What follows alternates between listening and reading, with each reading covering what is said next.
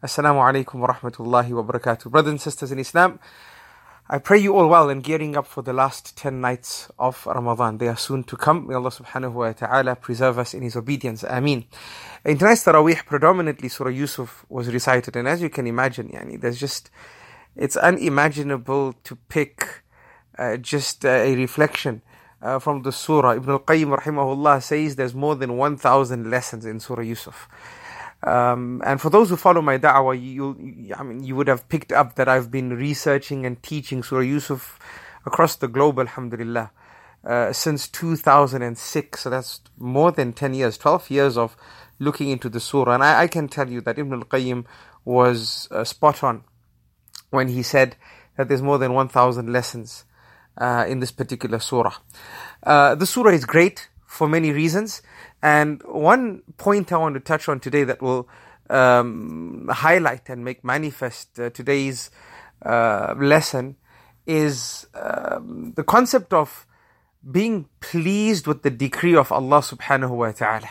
And if you really think about this, this would probably, or this concept would probably, probably be the key element that ties all the other great factors of the surah together. You know, all the great stuff like tawakkul and uh, having good hope and, you know, exercising a be- beautiful patience from the side of Yaqub to the side of Yusuf, uh, this whole concept of remaining steadfast irrespective of environment and so on and so forth. I, all these matters are tied together by this concept of being pleased with the qadr of Allah subhanahu wa ta'ala. See, brothers and sisters in Islam, this is where you know, some of the best people falter. Uh, it's with qadr. That, you know, we ask Allah subhanahu wa ta'ala never to test us. But the sunnah of this life is that you will be tested. And these are matters that Allah subhanahu wa ta'ala has decreed. How you manage the concept of qadr, uh, you know, especially after saying you believe in it, because it's one of the six pillars of Iman when you say good and bad faith is from Allah, this will determine how successful you will be in all other matters uh, in your life. You see, brothers and sisters in Islam, um, we only have a pixel of the picture with us. The entire picture is with Allah subhanahu wa ta'ala. And you must remember this. That whatever happens in our lives, these are pixels. These are pixels. If you are going to, if I gave you a pixel of a picture, and I said, can you guess what the picture is from this pixel? You'll probably give me 100 answers and get, you know, or the probability of even getting um, uh, the answer wrong uh, in all 100 attempts, um, these chances are plausible, right? Because the pixel really doesn't give you much information. But as I keep on feeding you pixels, maybe after a few months I give you another pixel, after a few years I give you another pixel, right? And then more pixels um, uh, are open to you, and now you can start gathering these pixels. Now you can start um, painting or having an idea of what this image denotes, right? So whatever happens in our life, Allah is just it's a, it's a pixel, right? Something happens, you didn't want it to happen, it happened. This is a pixel. If you're going to try and start analyzing this, this pixel and trying to determine the picture, you're going to fail. And it's going to bring you a whole lot of sadness and a whole lot of confusion. And you're going to start thinking I'm being punished and Allah doesn't love me and so on and so forth.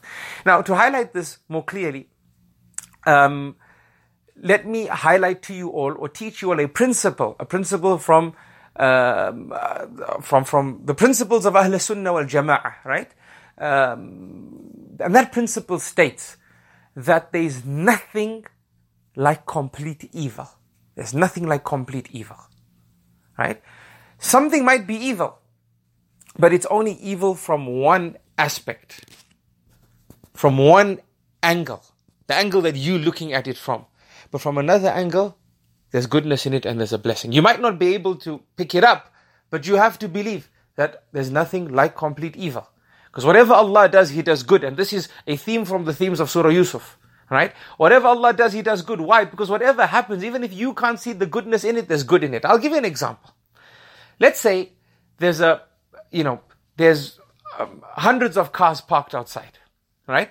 And then hailstones fall from the sky and smash all the windscreens of, of the vehicle. Right? Now the drivers, the owners of these vehicles, they go out, they see this. If you ask these drivers, do you consider this a good thing or an evil thing? A good thing or a bad thing? The natural answer would be this is a bad thing. La hawla wa la quwwata illa billah. We've, we've, our property has been damaged. Right? Okay. Bear with me, brothers and sisters. This is a bad thing. People have lost money. People's windscreens have been shattered. Right? They're in difficulty. And they're rightly calling it a difficult circumstance. They're rightly calling it something uh, not, you know, this is not, this is not anything to be excited about. They are right in that. This is from the angle of the drivers of these vehicles. This is from the angle of the owners of these vehicles. But now you tell me, what would you say about the brother or sister who sells windscreens? Who sells windscreens? Aha. Uh, I'm sure you're all smiling uh, when when uh, this paradigm shift sort of entered your mind. That subhanallah, that's true. The brother or sister who sells windscreens, they would say alhamdulillah to what happened. Whilst those who own the vehicle, they will say subhanallah.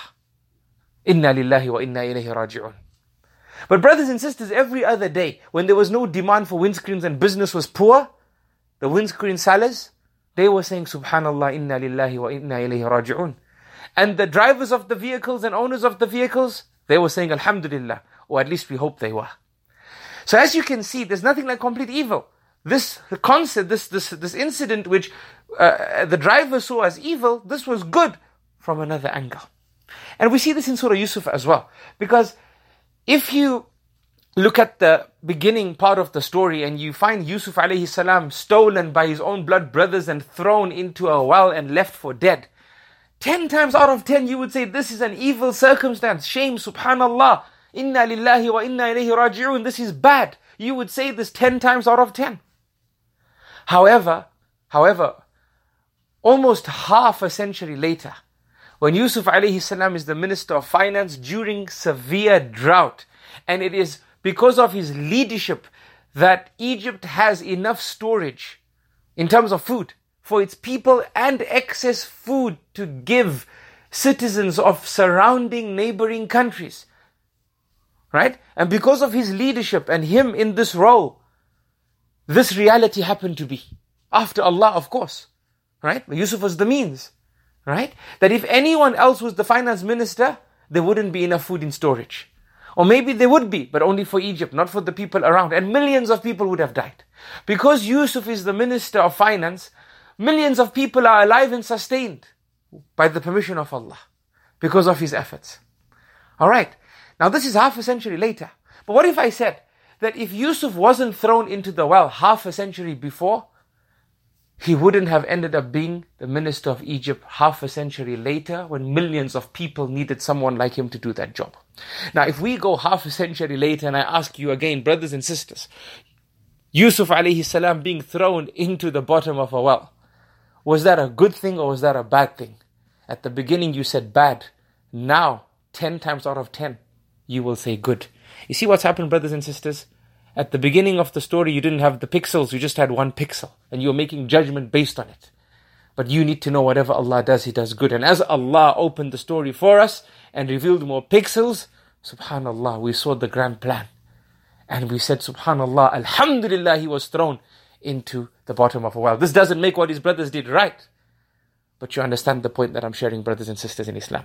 May Allah subhanahu wa ta'ala make these words a means for your inspiration and for you to reflect on some of the difficult circumstances in your life and find the much needed inspiration to fixate in your mind the correct paradigm with regards to it so that your situation helps you become stronger. It becomes an opportunity for your growth and not an obstacle leading to your failure. I love you all for the sake of Allah. Barakallahu fikum. تقبل الله منا ومنكم صالح الأعمال. سلام الله عليكم ورحمته وبركاته.